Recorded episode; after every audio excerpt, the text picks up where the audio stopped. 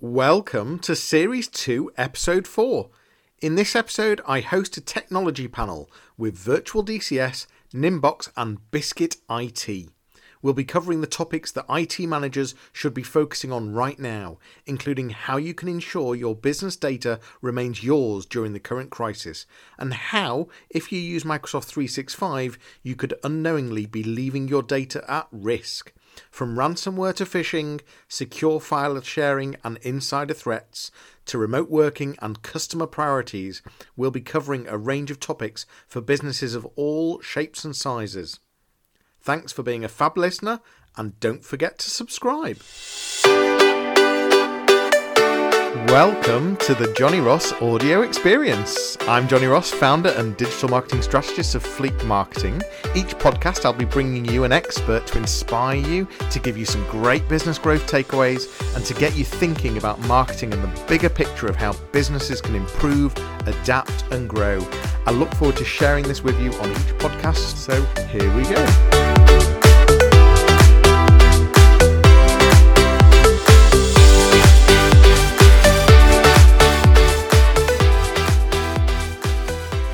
Hi everyone, uh, and welcome to our live Q and A. Uh, today we've got a technology panel. Uh, we've got uh, some fantastic people on the panel. Uh, just to remind you, this is being uh, live streamed in our Facebook group, the Coronavirus Yorkshire Business Support Group. It's also on YouTube and on LinkedIn today as well. so feel free to comment if you've got questions. Please do ask. We're aiming this at IT managers or sort of small businesses, and, and, maybe the person that's in in charge of the IT. Jason Jason Newell, we've got from uh, Nimbox. Uh, say hi, Jason. Morning, Johnny. Morning, everybody. Morning. Uh, we've got uh, Phil Burke from Biscuit. Morning, guys and gals. You're also Biscuit IT. You're also uh, Yorkshire Telecoms. Is that correct? Yorkshire Telecom. Yes. Yeah. Brilliant. And uh, Richard May from Virtual DCS. You're Hello, one everyone. Of our, one of our sponsors of the group. Hey.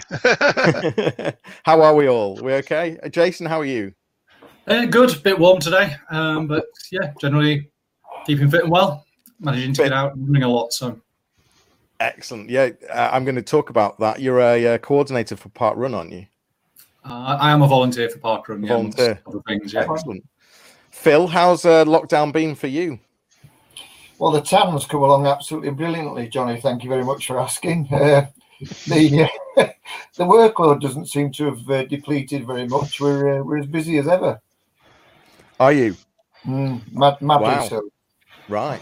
And uh, and Richard, you're never out the house any. Oh no, that's not true. You're uh, at work. You work from home a lot of the time. Um, so, is, is this been very much different for you? Oh, the garden is looking fantastic. I've got to say. but, but, other than that, other than that, no. Just the, the normal trial of trying to work out when work time is and when not, when uh, when play time is really. so, so as I said, this is a technology panel. Uh, we're going to be talking about all sorts of things from business data to ransomware, from uh, and, and phishing, secure files uh, sharing and insider threats, uh, business continuity and disaster recovery, all sorts of different things. So if you do have questions, please do ask. Uh, and uh, and we'll put them to the panel. Nikki Towler's already said good morning. Good morning to you. Uh, as I said, we're live streaming on three different platforms today. If you're watching the uh, the replay, put hashtag replay. That would be really good. Um, so um, um, let's start with Phil because Phil, you're a um, you're an IT business that serves sort of SMEs. What I mean, I'm guessing that uh, there's been a whole range of issues for some of your clients. What what's going on with your clients right now? Are they are they are they all remote working, or are some of them stepping back or going back into the office, or what's what's going on with your clients right now? What are their problems? It's been a real mixed bag, hasn't it? Really, it's I can't think of any business that hasn't been affected by what I refer to as the madness over the last twelve weeks. And reality is, some clients are better um, placed to deal with it than others. Um, we've we've got every kind of client you could think of in every walk of life, and some have adapted very very well to it, and some have really struggled to the point that some clients just simply don't have the knowledge uh, to be able to work from home. So the guys have been really, really busy helping out. And then we've got other guys that have been working from home and we've not even realized that they, they are now working from home. Everything and your, your, t- your typical client, sort of 15 users upwards, sort of, uh, even you've got some of the 250 users. Is that yeah, with, of... with, with, with, some very large ones and with some very small ones. And again, uh, every walk of industry that you could think of. Uh, a lot of the professional guys have their own in-house IT managers. Uh, we've helped um, with resourcing, getting people working from home. Classic things like people suddenly not being able to know how to access their own Wi-Fi at home. What's my password? Where do I find my password? Very, very basic things that you take for granted. But in the panic of needing to work from home, they've had to do it. Yeah, um, Jason, um, a lot of the things that you've noticed, there's a, there's a, you know, you've noticed a lot of hacking and ransomware going on. Is that, is that correct?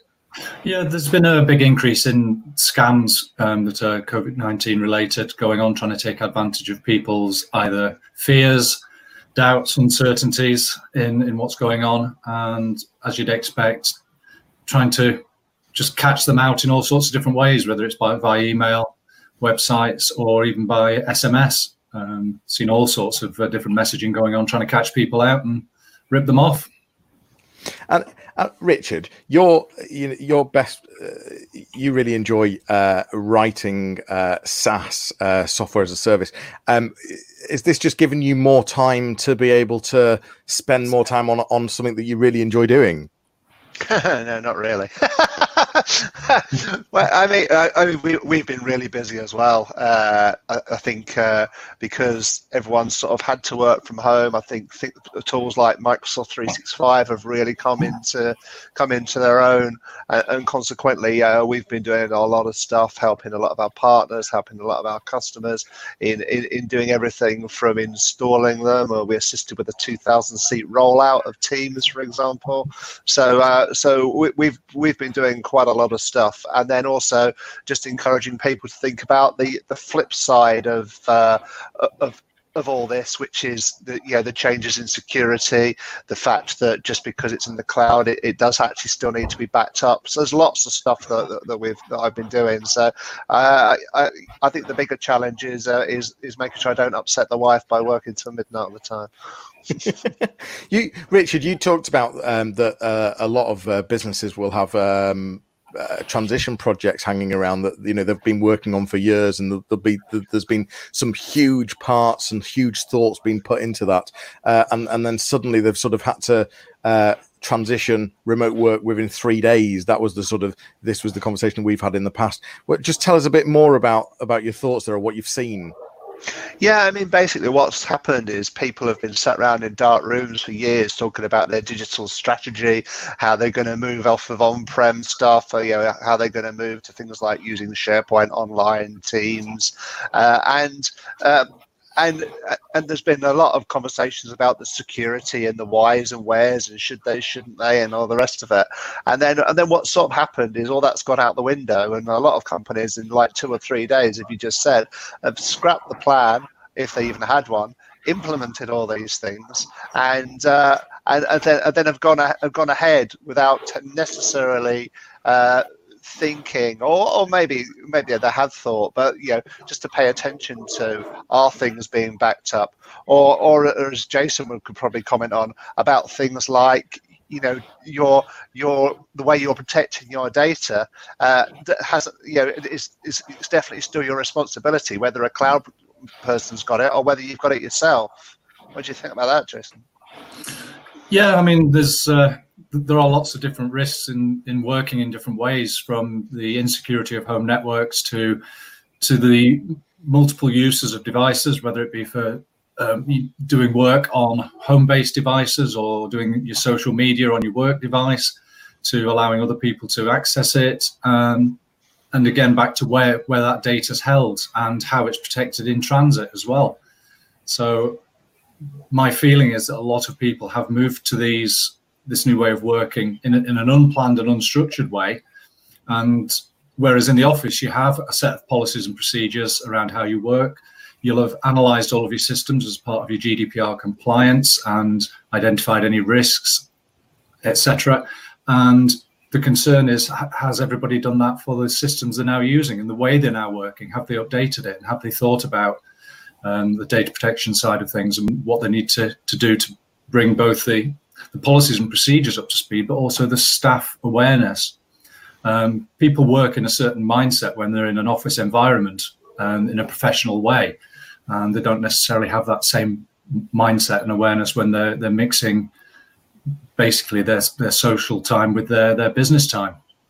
Well, Jason, you uh, you um I've talked to you in the past uh, uh, about uh, bandwidth, you know, internet bandwidth. All of a sudden, we're all using video, Zoom, Teams, uh, etc. Uh, there was talk of Netflix and YouTube uh, lower limiting their bandwidth.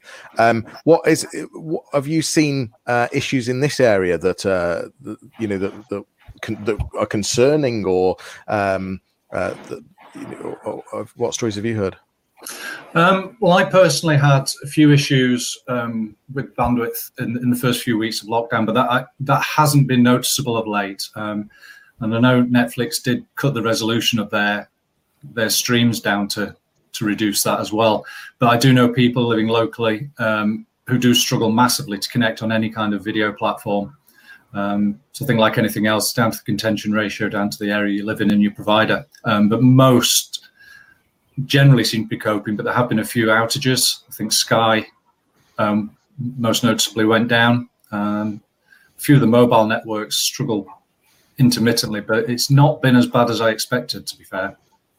Phil, you're, you know, Yorkshire Telecoms, you, you must have some, you, well, I mean, I guess telecoms industry has just changed vastly since you started. Uh, you started in 96, was it? Thank you for reminding me. Yes. what you? I mean, you've seen some huge changes. Was that dial-up? Yeah, well, it was the Pony Express when we started. The uh, the comments that Jason just made to me, these are the critical parts to what we're now living with. In that, it's all about the connectivity. The services that that we're all providing, in my experience, are superb. The, the tech is brilliant. It works the hard bit is then educating the user to take advantage of that equipment, which is great. However, if you're like me and you live out in the sticks and your broadband on a good day is 10 meg, you know, you're going to be struggling. I was on a Zoom meeting last week, halfway through it, talking to some clients in the middle of nowhere.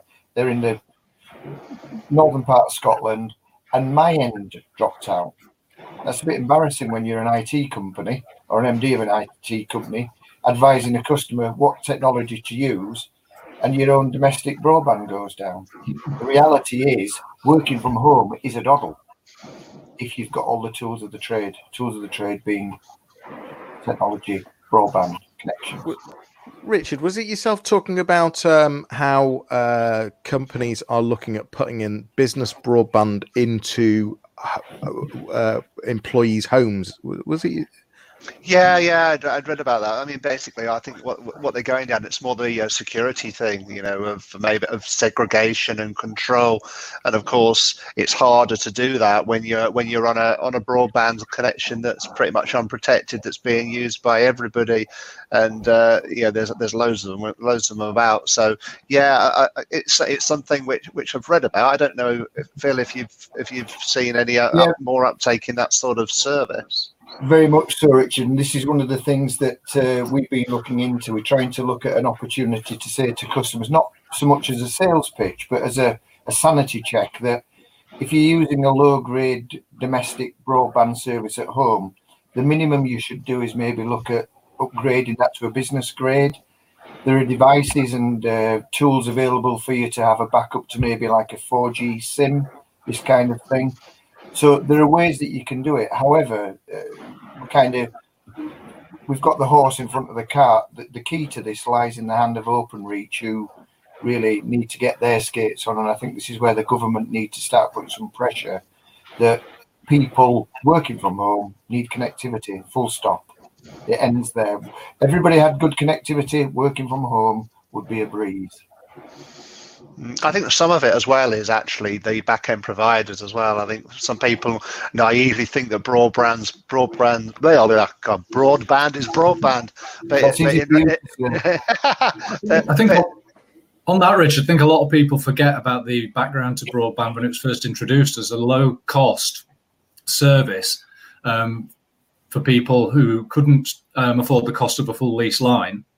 Um, and they forget that um, with low cost comes low quality of service. There's no service level agreements there, and people just expect it to work fully at full speed. And maybe they don't understand the contention ratio where you're sharing a domestic line with up to 50 people. If your contention yeah. ratio of your provider is 50 to 1, you can be sharing with 50 other people in the local area, hence the band- bandwidth getting squeezed at times of uh, high usage. I was, just, I was talking, Sorry, I was talking to a, a, friend of mine. Yes, lives up in North Leeds, and he's just been offered. Um, it's a new service being rolled out by Openreach, fibre to his premises. So this is a domestic estate, a gigabit fibre for around about sixty pounds a month. You know, oh. I could run NASA with that if I could get half of that where I live. So the sooner we get down that avenue, the better it will be for everybody. Well, yeah, I've, I've, talking to a, a um, an IT service provider who's based in Stockholm um, on a regular basis, and he services clients all over Yorkshire and the UK. But the connectivity over there, I mean, you're talking those sort of speeds and mm. quarter of the cost. It's mm. the infrastructure there is incredible we, we're years behind. Years behind. Phil, you just you just mentioned NASA. Uh, uh, Jason, you just mentioned Stockholm. Am I right? You did a, a, a philosophy of the theory of the cosmos uh, back in your days. Um, but but not only did you study astronomy, uh, you did it. In, you studied it in Danish. Is that correct? yes, I did. Wow. Um, I had a fantastic opportunity with a scheme that's now just this year gone with Brexit called Erasmus to go and do an extra year of university at Copenhagen University, and it was quite possibly the, one of the best things I've ever done. But uh, studying Supernovae Explosiona in Danish was uh, quite a challenge. So I assume you must have been watching uh, much of the uh, SpaceX and the uh, ISS recently. Yeah, we we, we watched it on a Zoom actually with, um, ironically, with that guy in Stockholm amongst others right. on Saturday evening. And we've all got an interest. We're all geeks at heart, so uh, Phil, I'm just just going back a step. You talked about um, uh, business broadband and, and, remote working. Are you uh, seeing anything within your clients where they are looking at closing offices or or reducing office space and, and turning to remote? Scarily so. Um, I, I, would say the vast majority uh, of clients I've spoken to over the last 12 weeks have slowly come around to the realization that this new norm actually is quite palatable as Richard said, I mean, Richard's named every blade of grass in his back garden. They all have individual names by now, I'm sure. Mine's not dissimilar to that. I spent more time in the garden than anywhere else. However, if you can get the connectivity, if you've got the Wi Fi out there, why not? It'd be a different story if it'd been chucking it down with rain or blowing a gale. And I think our clients have come to that realization too that if you can still achieve the same outcome where you actually reside, whether it be an office, home, on a beach, wherever, if you've got the connectivity, it's not so much of a problem. And my concern there is buildings are going to be becoming uh, less important to clients. Um, suppliers as well.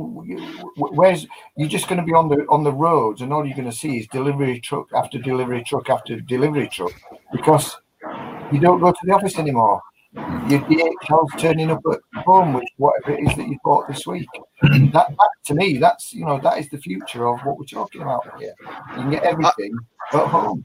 I think I think I think one thing that I would I would say to that though is that I think uh, the uh, the lack of social interaction uh, you can't you, you can't be and I, I, think one thing we've particularly noticed with our support engineers is that maybe they're not quite as efficient as they were before because historically they'd all been sat together in a room. One person overhears someone else talking. We're all techies, so we all like playing with each other's train sets. So suddenly, suddenly, before you know it, you know, people are helping each other solve problems. So we're seeing a lot more of people maybe isolated, flogging a, flogging away at an issue. Where if they'd been in a room with other people, they'd have been more likely to shout out. And the other the other thing as well is that uh, I think Jason's probably in his kitchen from what I can see from here, but. Uh, but it's where you work. I mean, I'm fortunate that I've got a home office, whereas whereas you know we have we have company Zoom meetings, and I can see I can see one lady's obviously working in a utility room because her laptop's on top of the washing machine. So uh, so so so so, so, whilst whilst for some people I think it, it, it's it's easy to say yeah work from home. Other people where they haven't got the space or or maybe or, or maybe they benefit from the interaction. It, it's it's a different story. Yeah. Well, on that, I, I had to buy um, a desk um, for the other room to try and segregate um, my working and social time because yes, I'm in the kitchen at the moment, but normally I work in in what is my son's bedroom. Um, but because I was spending so much time sat on the chairs, I had to go and get my office chair from the office, um, causing me back problems. So just because it's carpeted in there, it doesn't work very well with the office chair. So I'm back in the kitchen. Uh, yeah.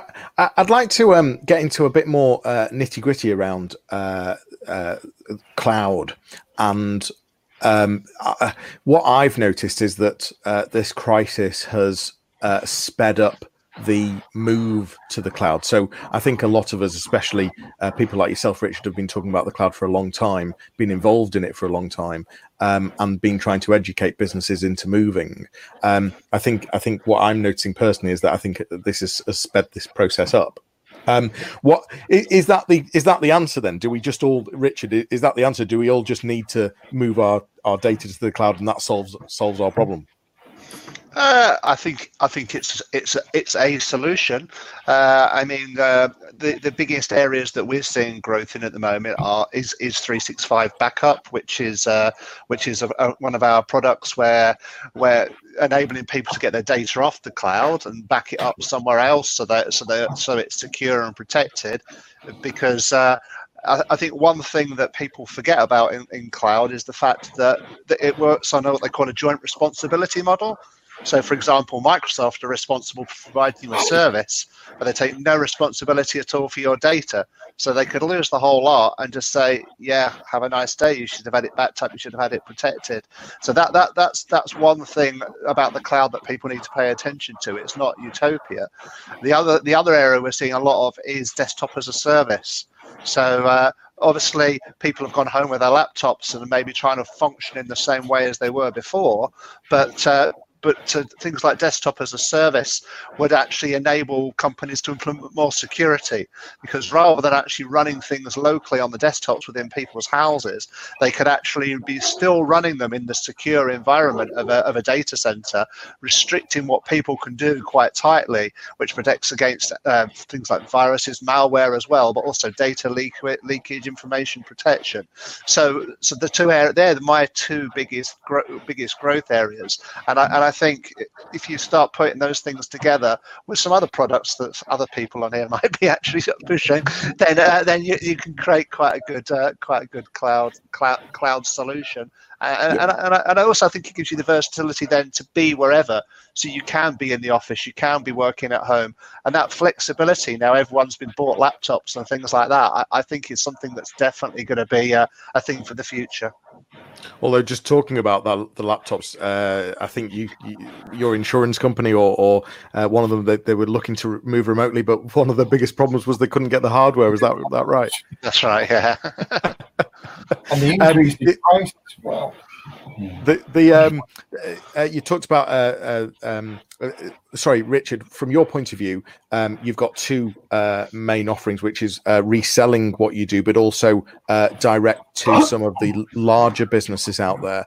If if we, if we're talking about the, some of the larger businesses that you are working with, um, are we anywhere near to the um, the the flipping point of uh, of converting to the cloud? Do you, do you think in in the sort of corporations that this, that you're working with? I, I, think so. Yeah, I think a lot, a lot of them, where where possible, have started to work from home.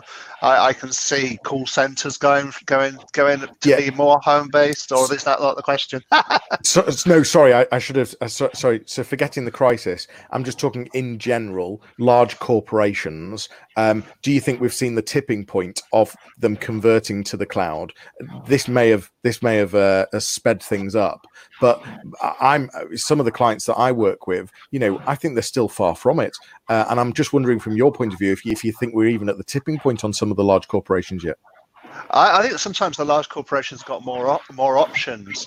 It's more the it's more the smaller companies, small to mediums, that actually probably benefit from the cloud more in some ways because the large the large companies have got the economies of scale to be able to afford all the all the kit, etc., etc. Where you know a 15 person company or even a 50 person company may not just have the money to be able to implement their own telephone system or their own SharePoint solution or their own Teams solution. So so whilst whilst I think yeah the, the big cor- the corporate arena has will move to the cloud, I still think that the uh, the SMEs can benefit faster. And and Phil, going on the SME side, you, have we reached the tipping point of companies converting to the cloud? I think it certainly put uh, I think it certainly put the target in front of many many companies. Uh, again, companies we've been speaking to, they've just seen this madness, as I keep referring to it, as uh, the opportunity to flex the option of being able to work from home. And, and as Richard said, it's a hybrid. To me, it's an option. Um, you can work in the office some days, you can work out the office other days, etc., etc. But I think that the, the critical bit here is having the option. And if you if your data is not secure, if you don't have the right tools to do the job with, 365 backup is a classic example, as Richard mentioned we've got clients, we're saying to them, well, you need 365 backup. And they're saying, well, no, it comes with, it comes out of the box. We, we get backup. No, you don't. The application is backed up, but your data isn't, and your data isn't secure. That bit of education is the thing that I think a lot of people need as they move slowly or quickly, whichever it may be, into working from home. Uh, am, am I right? don't necessarily play at home and vice versa. Am I right, Richard? You developed a product where um, you can uh, instead of having to do a mass restore, you can uh, restore individual inboxes or individual uh, users. Is that correct? Yeah, yeah. Basically, uh, we have a, we, have utilised the, the Veeam engine to to do 365 backups, uh, but then we've written a complete front end portal where anyone from a web browser, be it an IT department or if they so wish, the end user themselves can go in and help themselves to any of their files that they've lost.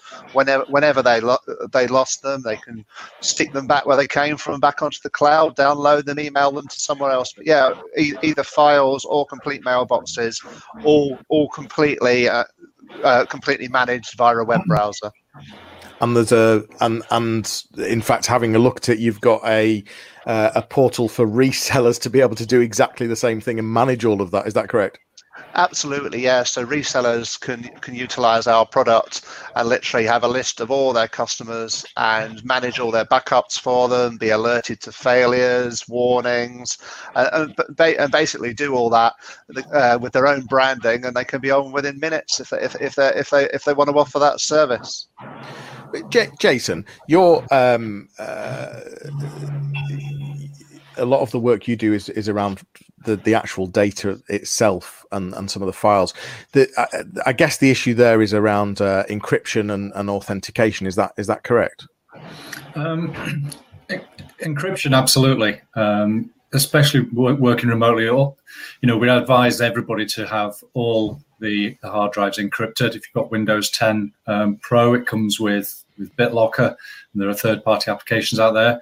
Our product um, it does encrypt the data in you know stationary and in transit.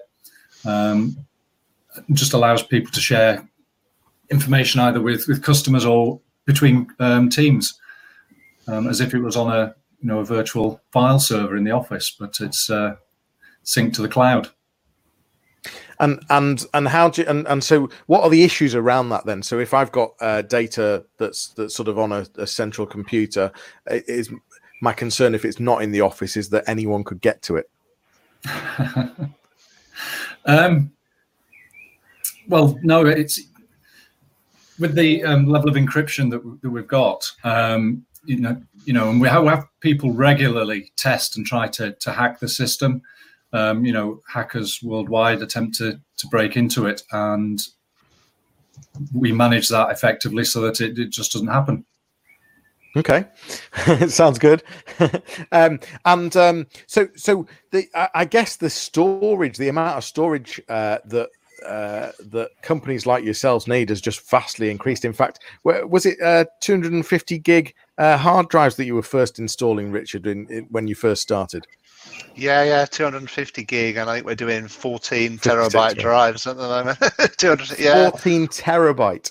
Yeah, 14 terabyte drives, and at the moment we're probably buying about half a petabyte every couple of weeks to a month. So uh, yeah, it's uh, it's definitely accelerating. Wow, wow, and and and Phil, what what have you, you even in the SMEs you must have seen some big changes. Oh, absolutely, yeah. yeah. I think people totally underestimate the amount of data that they use on a day by day basis uh, the old adage. I don't particularly like the, the wording of it, but you don't know what you don't know.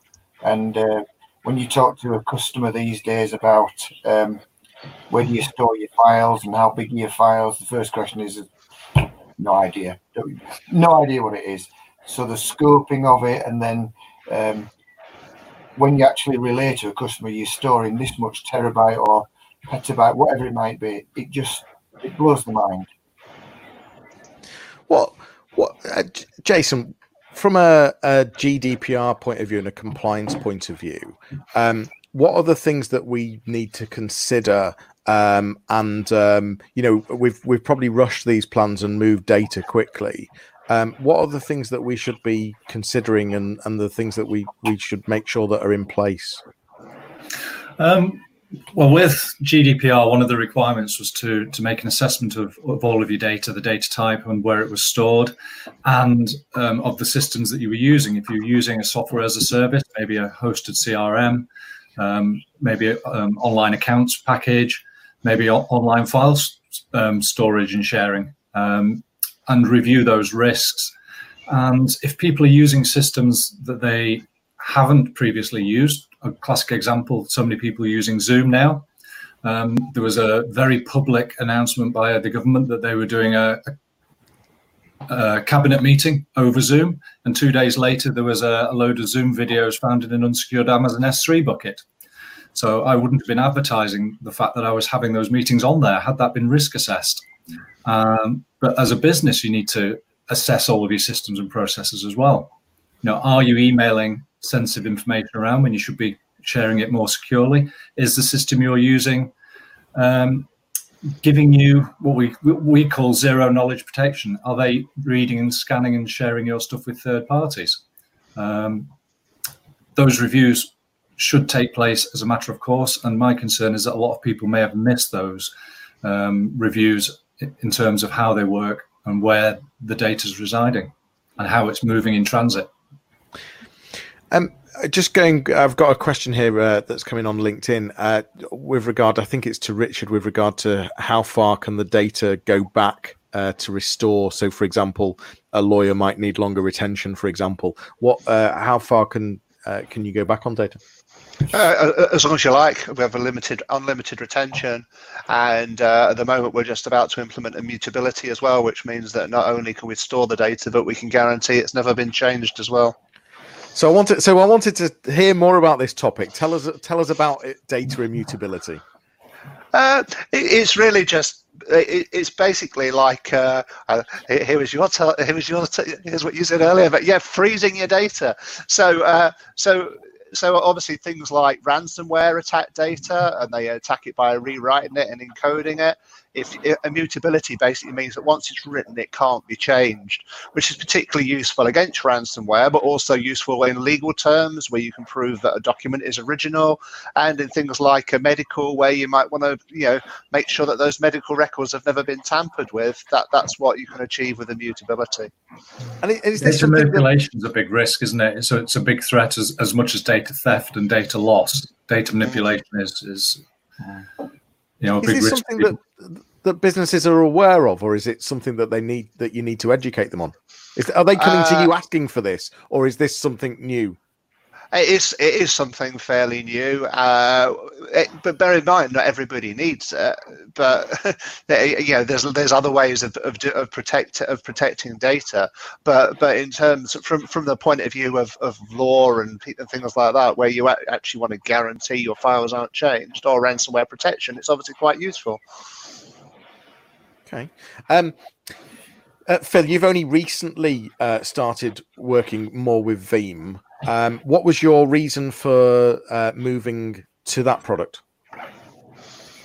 Yeah, we've we've been aware of it for quite some time now. Uh, always found it to be a fantastic product along the way. Um, we looked at various when we set uh, Biscuit up four years ago. We kind of set off, I suppose, into uncharted waters, not really knowing which way uh, we were going to go and what product sets fitted best for us. What we've found over time is that certain products that we set out with don't necessarily fit the bill these days. So a bit Darwinian, I suppose. We've uh, adapted and adopted as time's gone by, and the some of the major benefits around Veeam are obviously, as Richard and Jason have been saying already, it's more cloud focused. Um, it's something that's easy to deploy, it's easy to use. Customers in general have heard of it. You're ticking a lot of boxes uh, as a product to sell to end users. Jason or Richard, what, would you add uh, on there about Veeam? You, I mean, for for you, it's a, a major part of your business, both of your businesses, I, I think. Uh, I, I, mean, I mean, to, to us, we picked we picked Veeam because they've been they've been around now since 2008. We've been working with them since 2008, and I, I think I think they're they're clearly ahead of the game. They're lead, they're leading leading in the field. And and the other thing I think that, that Veeam's done, which is really interesting, is is just what they've done to the prices in the market. I mean, I've been do, offering disaster recovery now for 10, 12 years, and you've seen the price of providing, say, real time DR protection to a server going from thousands to hundreds of pounds, and a lot of that's been enabled by the by by, by companies like Veeam with the technology and the and their price points that they're pushing it out. J- Jason, um, you know, one could argue that uh, SharePoint, uh, I, will try not to swear, but Dropbox, uh, and uh, and some of the other uh, unreliable uh, systems. Now, what you know, one could argue that there's some other systems out there. What what are the the pitfalls? Um, and and and what I'm more interested in is are there any particular sectors that you've seen uh, growth in wanting wanting your product? Maybe over the uh, pandemic uh, you know for for for where uh, potentially certain sectors need to be really considering using alternatives? Um, in terms of the others i mean i've mentioned earlier uh, other systems depending on where they're based um, their terms of service say that they will scan and read your stuff and share it with third parties that's you know, a legal requirement due to where they're based, and we we don't work in that way. In terms of sectors, um, I work with a number of IT providers who are increasingly using um, the system with their clients. Um, but conversely, we're also working with a, a, number of partners, a number of customers, sorry, who uh, are maybe furloughing staff and taking the system off. So we've been working with them to to reduce the workload that they need, so that when they come back, help them plan for when they come back to to be able to, to function effectively and quickly without having to modify the system too much. Um, big change in architects in particular um, and some of the legal clients. Um, but there has been significant levels of interest in it um, in the in, in, certain sectors like property, for example. Um, we have some advocates who uh, endorse, endorse the product openly and um, give us the opportunity to to share that with their networks, which is great. Great, um, Richard. You um, uh, you you you store our data in effect, um, and uh, and Phil as a reseller um, is is uh, is using your storage. What? Why should we trust you? why indeed? A very good question. Uh, I mean, I mean, we we've been uh, we've been around for quite a long time, as I said to start with, and we've spent a lot of time and effort making sure we've got the right processes and procedures in place to make sure that the data is safe. Uh, we we try and follow best practice all the time. We're ISO twenty seven thousand and one compliant, and we and we don't just wear that as a as, as a badge for the sake of it. We we, we do follow our our processes and procedures quite strictly. So uh, all, all, data is held in, secure data centers. All data, all the data is actually held in uh, Derby and Wakefield. So we're we're we're very much local using our own equipment in our own data in it well not in our own data centers but our own equipment in our own racks that, that we're we're basically ma- managing that from from beginning to end. So so we're not reliant on a third party like amazon or microsoft or somebody like that to provide a level of security. We are we are where the butt stops uh, and uh, if we have a breach we're the ones that will be sued a, a, good answer, um, Phil. What's uh, what what typically are the biggest uh, uh, areas that you need to help your clients with? Is it is it hardware? Is it software? Is it what what's the what what the key uh, areas where you're having to uh, the problems and the pains that your clients have? Education, I think, is the starting point. Uh, as we said at the beginning, the technology is great you can move your services to the cloud, um, you can have good connectivity, you can have all these things. Unfortunately, if clients don't know how to access the files, the information, the service, whatever it is that you've provided them with, it's just been a wasted uh, endeavor. Um, the the thing I like about the stuff that the guys at Virtual DCS and uh, Nimbox do is they provide a, I'm going to call it a, a, an un, under one umbrella solution. Um, whereby you can go to a client, or I can go to one of my clients and say, right, okay, what is it you're trying to achieve? They'll say, I don't know, we all want to work from home or whatever it might be, and I can I can effectively pick and choose products and services from one supplier, knowing full well that I've got a really good relationship with them, but but equally importantly, they are specialists in their field.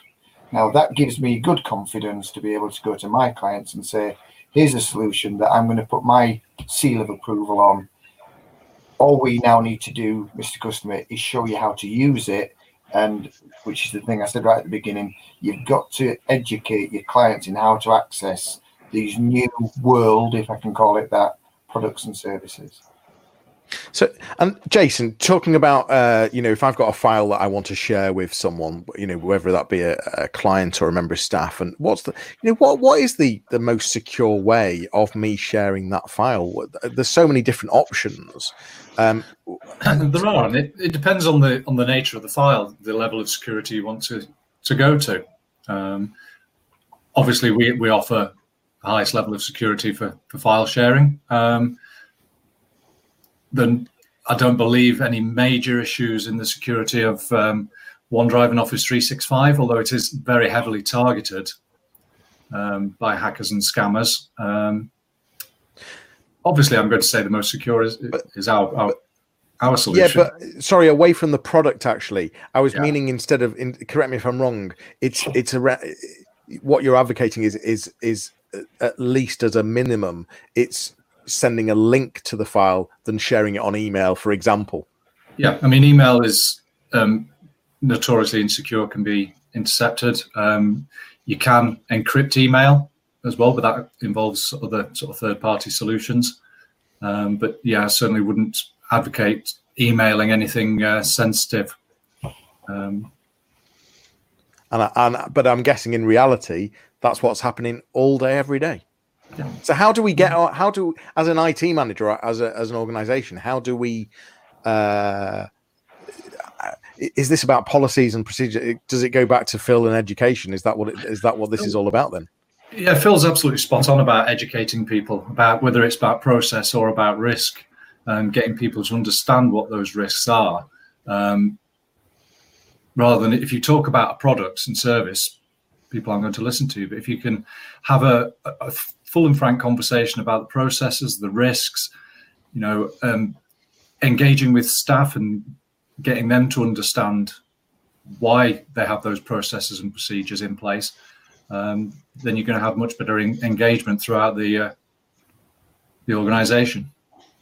I think ease has helped as well. I think technology has come on, and uh, yeah, I, I remember a, a, few years ago we we went out to help one of our customers, and uh, they they were an IFA organisation, and uh, as we went round, we've opened in their laptops, we could see their passwords stuck on post-it notes in three quarters of the of the laptops that were being opened. But I think I think now the technology has come on so much that people are now far more used to things like 2FA, challenge responses uh, having to use their mobile phones to log into things. So I, I think now, as as things have progressed, there's le- there's a lot less excuse for uh, for not for not applying some security to what you're doing. Whereas historically, security was difficult. It's becoming easier and easier to be secure all the time. I think the bigger problem is is is is more around the links in some ways. I mean, Jason's talking about emailing links, but what what, what do we feel to the uh, the constant bombardment of links? That are they spam? Is it is it ransomware? Is that link safe? Isn't that link safe? I know our finance department have just been moaned at from Microsoft for not paying an invoice for the last three months. But you should have seen the email and the link that was in it. You know, you know, she just went, oh, "I'm not going to click on that."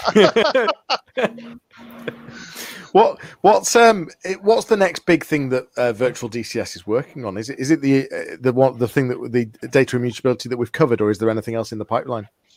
Um, the next big thing we're we're we're releasing is is object storage. So uh, we'll be able to offer our Amazon S3 style service to uh, to our customers, which is quite useful if they want to use other backup products, for example, to back up into us. Uh, it's very useful for our, our Office 365 solution. It works very well with Veeam if people want to offsite archive data, and if they want to know where that data is, well, it'll be in Derby or Wakefield. So it, it's uh, it, it's definitely a, a, a better a better thing in my mind than uh, just shipping it off into some random cloud where they're not necessarily even guaranteeing where it where it's where it's going to be from one day to the next. So so the storage as a service is our is our next is our next thing, and that is due uh, middle of July. Great. Um, and I've just got a question in here. Uh, I'm not sure. Well, hopefully one of you can help me understand the question, and secondly, uh, hopefully one of you can decide who's best to answer it. Um, but uh, how could a business prevent cloud sprawl? Well, if I mentioned earlier about analyzing, you know, the GDPR process of analyzing. Can we understand? Can we understand what? Can we? Sorry to interrupt you. Can we understand what it is first?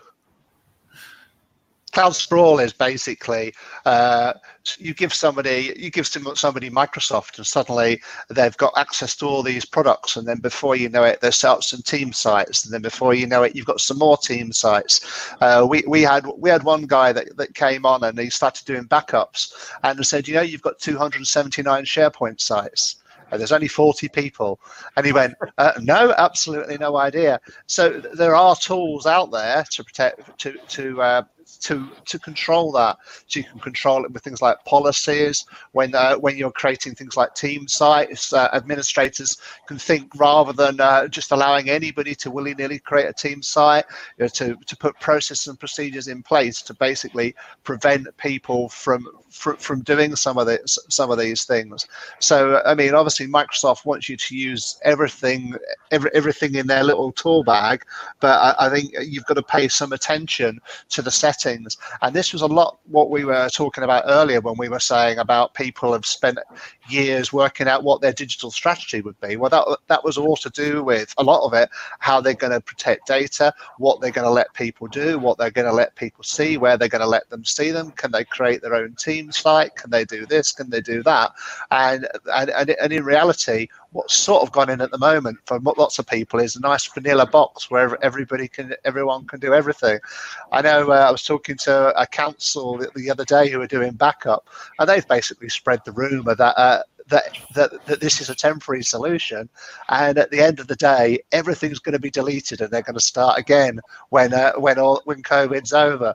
So uh, that that's that's their way of, present, of preventing sprawl. oh, wow! Wow! Jason, sorry, we, we interrupted you. Were you going to add something there? Uh, no, I was just going to say it, the the GDPR process um, should identify that sprawl because you you're looking at what your data is and where it's held and identifying all the different areas. So that's you know that process process should help limit the the sprawl. Uh, Phil, um, telecoms. Uh, you know you've seen a lot. Um, 5G is on its way um, China uh, playing a big part. Do you have any uh, any any takes on this or uh, any thoughts on 5G and China's involvement? China's. I was just going to answer your question about the sprawl at first. The only okay, I go for it. Go for it, Phil. Over the last 12 weeks has been my waistline, but that's uh, something completely irrelevant. Um, the, the 5G debate will just lumber on because we all understand that having better connectivity for your mobile, your home, uh, your home, your premises, wherever you work, we all know that's a good thing. Security, obviously, of the network is paramount.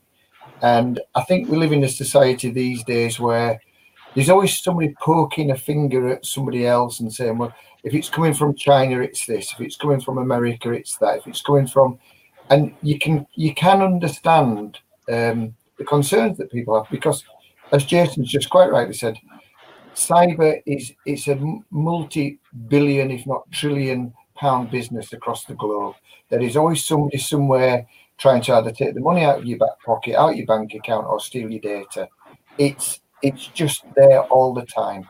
Anything that can be done to uh, minimise those threats, and if it is that there's a a government that's you know just put it in these terms, so Huawei being they say government sponsored, although they'll argue they're not.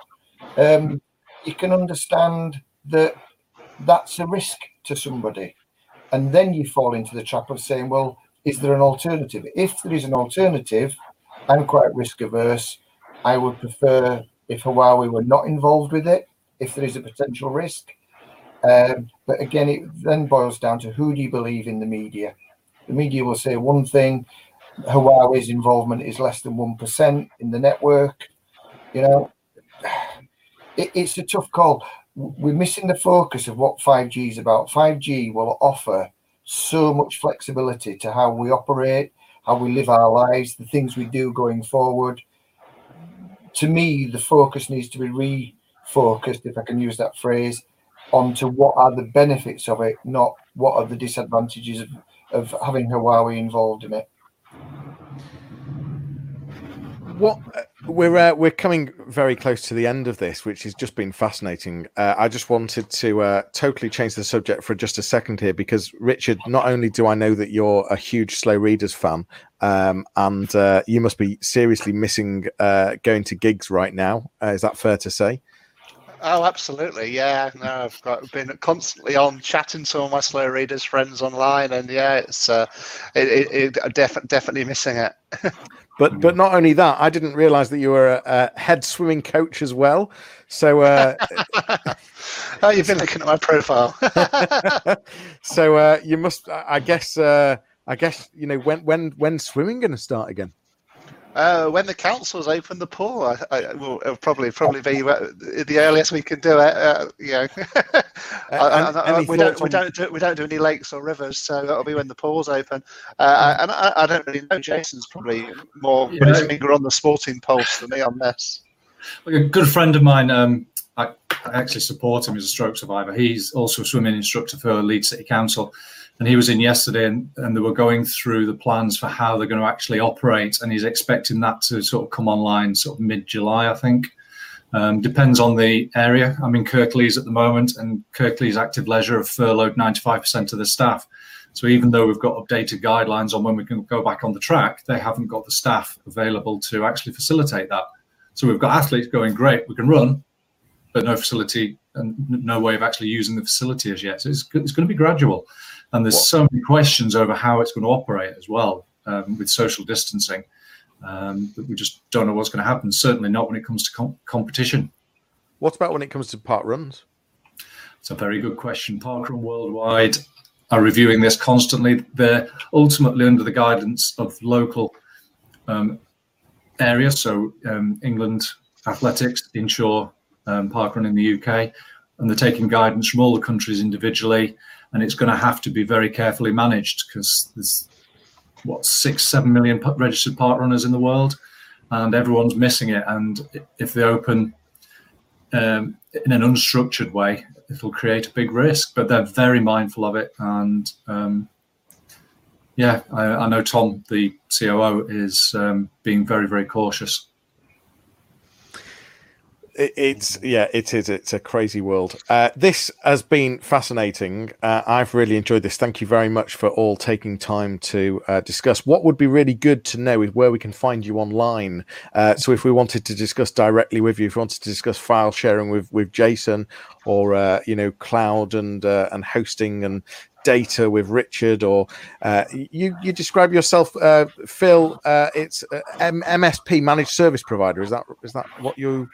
Yeah, so we within the two businesses. So Biscuit's the IT arm of the business, and Yorkshire Telecom is the telephony arm uh, from 1995. Um, effectively, anything I, I, use the phrase when I talk to potential customers: if you hit it with a keyboard, we get involved.